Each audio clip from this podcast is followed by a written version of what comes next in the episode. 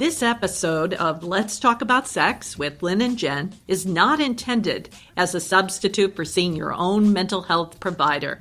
We are here to initiate conversations about sex. Let's keep the conversations going. You can find us on Twitter at Talking Sex Pod or email us at talkingsexpodcast at gmail.com. We also want to give special thanks to Nathan Diffie for our podcast cover art and our wonderful editor, Julia W.D. Harrison. Lynn Ponton and I, Jennifer Wong, are the executive producers. Yo, There's certain things that I can talk to you about that I can't really with my dad. I don't think we should talk about oh. this. Hi, it's Jen from Let's Talk About Sex with Lynn and Jen, and I'm here with Lynn today. And this is a great pleasure today because we haven't been together for a while, Jen. I know it's it's uh-huh. been a while, and so I'm excited to talk about what's going on. And also, right now, it's obviously the holiday season, and I think it brings up a lot of different dynamics that we can talk about related to the sexual world that we live in. Absolutely. And the different generations, because uh, this is a time where we really have different generations interacting together at the family table and on many, many activities. And it brings up opportunities to have conversations both about our similarities and our differences. Yes, I think it's a great occasion to do all of that. And I think, in particular, when we're talking about what creates some of the conflict that comes up, I think a lot of it is this cr- cross generational not knowing how to navigate some of those more challenging conversations. And so we can talk about some of the different ways we can get through that and the importance of it. Yeah, no, I've been thinking about the cross generational effects a lot because I'm a new grandmother again and I have a, a granddaughter, little Maisie, and Maisie is the new love of my life.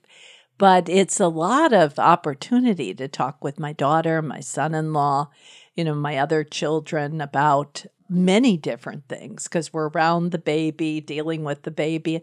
There's a lot of family meals too. Yeah. So, what are some of the things that you've seen come up? Well, I think it's been really a shift for me. I'd say being almost 70. Uh, you know, I'm in the one of the older generations and there's there's many. But uh, I think one of the things I've enjoyed the most is the chance to reconnect with the very young. And before this podcast, I was telling you how my little grandson Jamie has a turtle that lights up the sky with stars. And it's three colors blue, green, and orange. And every night he chooses a color for the night or for his mood. And that's something that I've really learned to share with him. It's his conversation. Pretty simple. Tonight is a blue night. And, uh, you know, but Yeah, I love that. it's a wonderful opportunity to cross generations. And you and I were laughing before the podcast. Um, we're going to get the turtles. So we need the turtles. Yeah. so, but uh, that's an opportunity. But there have been struggles, you know, about mothering and who's the mother when there are a lot of different mothers and whose mother's whose mother. And uh, a lot has had to be worked out, and I've had to learn to listen very, very carefully. I mean, I think that's one of the things that we come back to all the time is the importance of using your voice, but also the importance of holding space for just listening. Yes. What about you, Jen? How's this holiday season? What's it been like for you here in San Francisco? Well, it's been really interesting because with Thanksgiving this year, there was a major shift in the family where in past years, um, my husband's uncle had been sort of in charge of the Thanksgiving meal. And this was the first year where there was a shift in in the generation in terms of me, my husband, his cousins, and their partners we were the ones in charge of it. So it, it was very interesting to think about how things are the same and how things are different. And definitely, I think around the holidays, what comes up a lot is that a lot of men feel out of place because it's such a domestic sphere type thing. You're in the home, you're dealing with things that our society has labeled as much more feminine eh, the cooking and the taking care of the home and like the socializing and social gathering. And I think it's very interesting for me to observe different families from hearing from the clients that I work with and then the family th- that I belong to and the different family groups that I belong to now after marriage and how everybody navigates these different spheres in in different ways. And you mentioned men feel left out at this time. And I've seen that too um, at various things at Thanksgiving dinner. There's some of, you know, the transition with the Me Too movement where men feel somewhat attacked by that, both Right. younger men and certainly men in my generation, the 50s, 60s, 70s Yeah. they do feel attacked. So that's a factor. And you and I also shared that I think a storm is is coming to our country. And you know, we need to have it happen, but I anticipate that there will be an impeachment of our president, at least by the House, within the next few months. And these are the kind of the the calm before the storm period. Yeah. And how do these men feel about all of this? You know, they must feel that coming, you know, and they have these other experiences and they have their own cultural background. And it's a challenging time, I think, for that group. I think the other challenge is that, from what I've observed at least, a lot of these men are not socialized to have the type of conversations that women have. So they socialize with each other, but they socialize around things that are much more surface level. And so it leaves them much more. I don't know if vulnerable is the right wo- word, but it, it leaves them a little more lost in terms of how to navigate it. They feel a little more alone. And and so a lot of the conversations that I've been having with some of the clients that I do have in this generation is just walking them through being able to to navigate their own thought process and do some introspection and be able to express their own frustrations in order to create space to be able to better listen to the women in their lives. And that's very important work and very hard, I think, for many men in my generation to do. Um, I had mentioned earlier that I have one patient who's just a wonderful man. He's had a lot of therapy. He suffered abuse when he was young. Yeah. And he's writing a letter to each of his children and grandchildren, really talking about what he thinks is most important in life. And that's a way that he can begin conversations with all of these next generations. Of course, he's had a lot of conversations that have helped him to get to that point.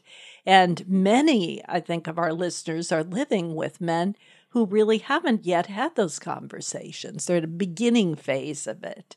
Right. And I think on the flip side is talking with a lot of my female or women patients. And I think they have a lot of anger that's been simmering too. So, you know, having this combination of men who feel that they're attacked and women who feel very angry. Sometimes it creates a lot of conflict there because neither is able to really be in a space of listening. And so it's how can you have these conversations and be able to express yourself so that then you can create the space where you can be better at listening to somebody else's frustrations too. And you describe it so sensitively, Jen. That's really important. One of the things I think we've seen in the last few days is that when an older woman, you know, stands up, Nancy Pelosi in her 70s, and is able to demonstrate really how to navigate a challenging man such as our president, President Trump, she stands as a role model really for the rest of us. And I had this experience at my own Thanksgiving table where I realized as a senior woman, I had to speak out loudly in certain areas because women are still being silenced, not listened to, and men will listen to a senior woman, whereas they'll kind of poo poo or criticize a woman who's closer to their age. Can you talk a little bit more about that? Because I think it's a very important thing for our listeners to pay attention to and understand. I think what helped me at the dinner table or the Thanksgiving table to see it was I could see the faces of the younger women making choices that I might have made years before to be quiet or to accommodate or to blow something off or to ignore it. And looking at their faces, I realized I, may, I am a psychiatrist Right. and analyst, but I realized the internal struggle. That's what prompted me to speak, really, was that I can't have another generation go through that. You know, that struggle and those years of silence and the the internal conflict that women face with that. So um, you know, I have to use the power I have that I've earned and is mine to really help that. And that helped me. I don't know if it's helpful to other women my age, but that helped me to speak out. And I'm certainly compassionate to the men who've had their own struggles. But, you know, women's voices need to be heard at this time. Oh, absolutely. There there's no question of that. I certainly don't challenge that at all. I just think it's very interesting to try and navigate what is a very tricky situation because you have a lot of people wanting to be heard and you as we know like you can only hear one person at a time right? So it's like how do you navigate that in in these situations? And i i think even being able to give insight into the internal struggle because i think not everybody is aware that that even happens because it's behind it's internal you know? So being able to express what is internal externally and i think one of the things that's shifted in this generation is social media and being able to connect and go oh i'm not the only one Yeah, that's that's one of the great things about your generation is you can at any moment find hundreds of people that have somewhat similar experiences. But I think it's still important to know our o- internal world is still only ours and it really mm-hmm. works that way. But we get more insight into it through the social media. You know, that with the younger children, the very young, the two year olds, three year olds, that's been the big eye opener for me how connected they are yeah through already through social media. You know, I mentioned my little two year old grandson, Jamie FaceTimes easily, and he's more facile with FaceTime than he is in one to one conversations almost. Oh. You know, so that's a tool for him yeah that he's using. And I see this with the other little boys in the preschool. yeah So it's really an interesting way to approach it. Maybe we need to give these tools to the older men or something. You know, there something's got to help and and work it from that side. You know, but women speaking out, younger women supporting each other, you know, men supporting women and speaking out, all of these things have to happen. I think a huge part of it too, I'm sure I've brought this up before, but as I'm listening to you talk, it just strikes me again is honestly, unfortunately, the world we live in, there is a certain group of men that will only listen to other men. And so it's really, really crucial that the men who are listening to women are, are sharing with these men who only listen to men about these issues.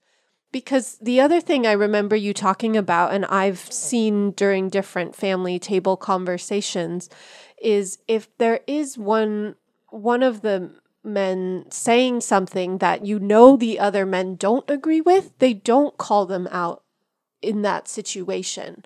And so it becomes maintaining the status quo or leaving it unchallenged leaves leaves that person thinking that what they're saying is okay. And that seems to be part of the guy rules. And the guy rules, at least for my generation, are you might say to somebody later, Hey, that was uncool. You drank too much. Do you know what you did? And a lot of my guy patients describe having these conversations with their friends after the dinners and really saying, Look, you really screwed up. But they will not do it in a group setting. It's a So- behind the doors kind of thing. Exactly. So, Mhm. what do we do about the group setting when you're at the table and there is that call out?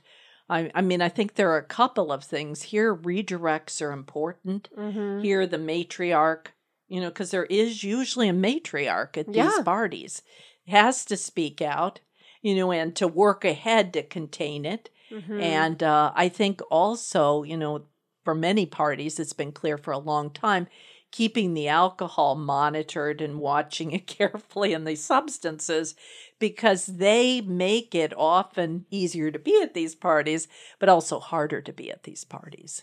You know? They make it easier for you as an individual, but not part of the group Exactly. dynamic. hmm Exactly. So I think there's a lot going on right now at these parties, and they can be explosive. They really can. Yeah, I mean, I, I think it's also very interesting to navigate. There are some, like, if it's a huge family gathering, sometimes these are people that you do not spend a lot of time around. So you're navigating, like, do I make this a pleasant time when we're all getting along because we rarely see each other? Or do we stay and have some of these more challenging conversations because they're important? And I don't have like a clear answer on that, but I know it's something I've navigated before in trying to figure out like, okay, this person is part of my extended family and they're a Trump supporter, and a lot of the things that they're supporting go against everything that I work for and my values. And do I stay quiet because we want to get along, or do I speak up? And I think it makes me really think a lot about politeness and how I mean, obviously, I believe in respecting other people and being kind.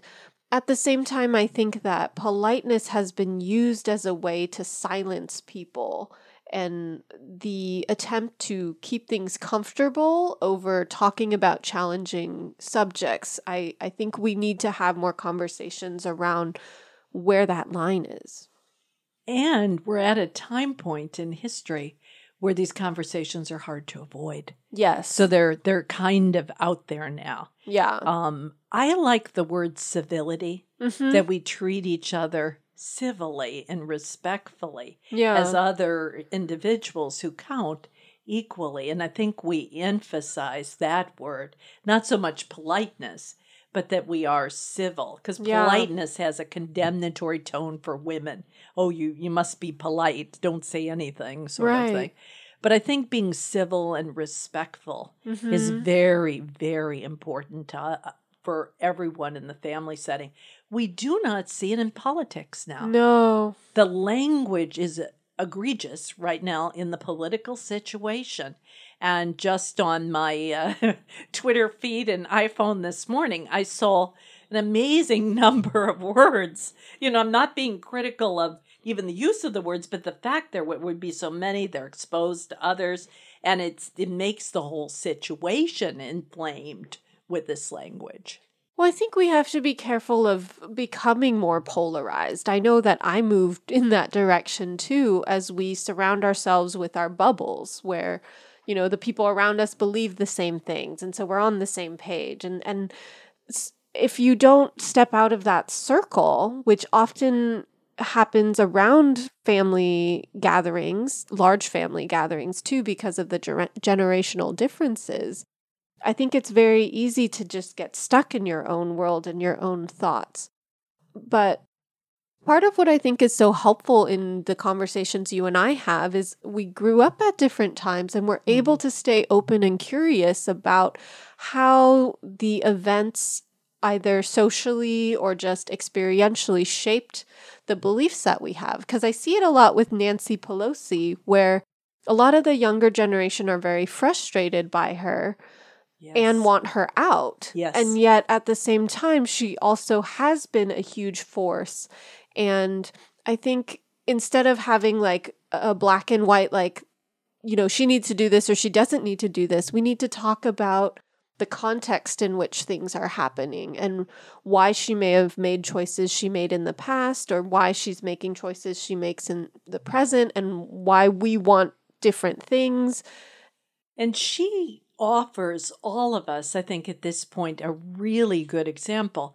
She came up with others in the Democratic Party for shared power for Mm-hmm. younger generations. And uh, there's an editorial in the New York Times today about Theresa May and Nancy Pelosi. Why do they have to set their date to leave the powerful position when no no man ever had to do that? is the Mm-hmm. Question. Right. But I think what they're offering us is an opportunity power shouldn't be hierarchical completely. It should be shared.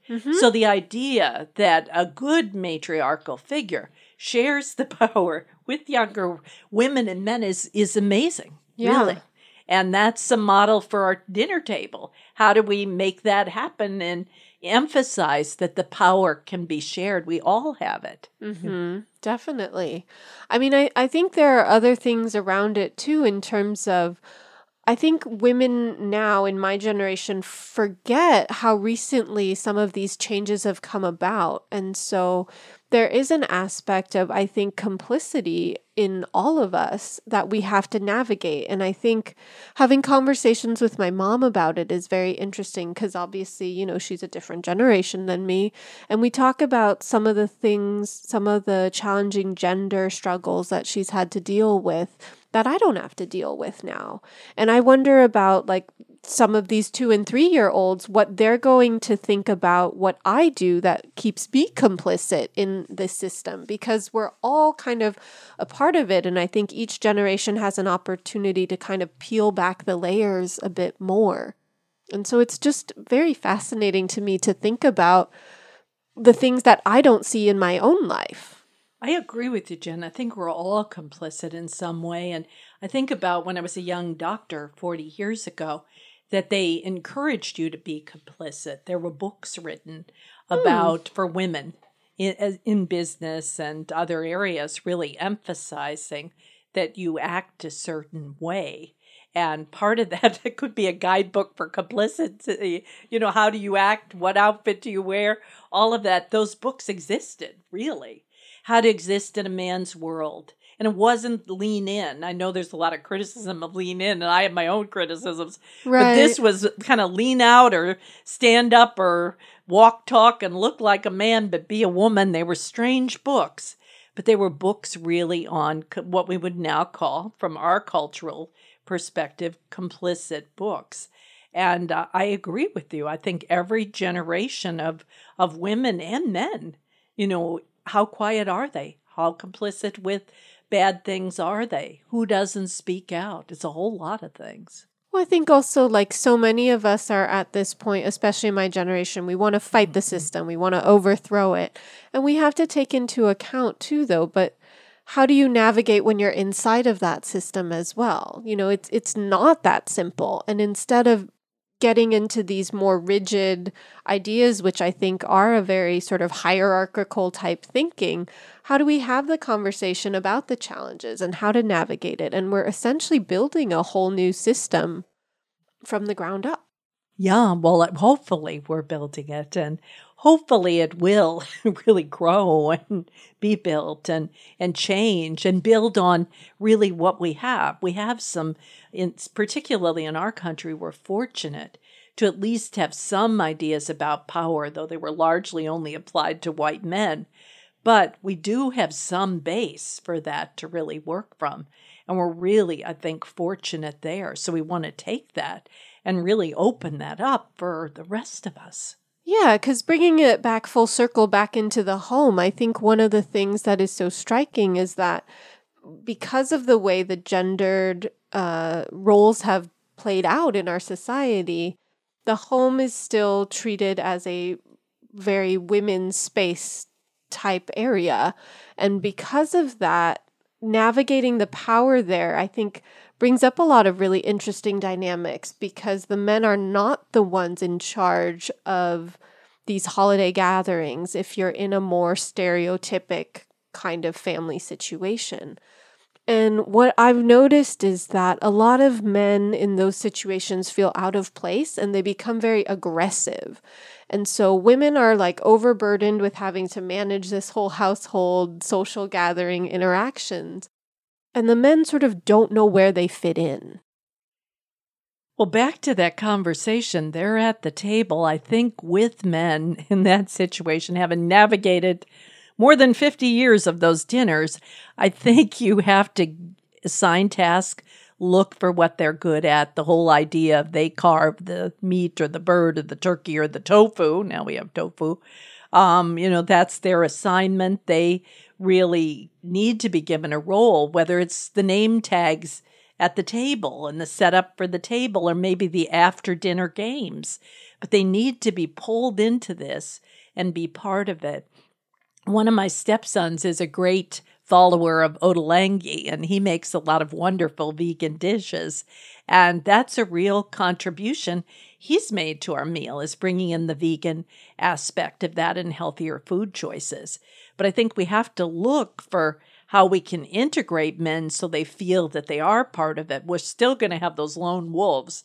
Uh, you know, I call them kind of working the table and they're angry. They don't have a place and they're running around causing trouble a lot of the times. And I think also to talk about women, because some women get very defensive of that space because it's one of the few spaces where I think they get to own their power. So I, I don't think we, I mean, uh, of course, we can't get too essentialist here, but I think there are some aspects that do play out. And so that that is another thing that I navigate with my clients is I do have women coming in that are very frustrated that the men are quote unquote taking over because it's one of the few things in their life that they that the women get to have power over. So I think it really goes back to having these conversations. How do you share power? How do you at least bring out the dynamics that are happening so you can start to reevaluate whether that is this pattern you want to have continue in the family. Yeah. Well, we're going to wrap this up soon, but uh, I think to carry forward the idea of the shared power and how to do it, and at least to be attuned to it and be listening to who's sharing power at the table and who isn't and why. You know, it's really important for us to look at that. Yeah. yeah. Well, thank you so much, Lynn. It was great to talk to you today. It's great, Jen.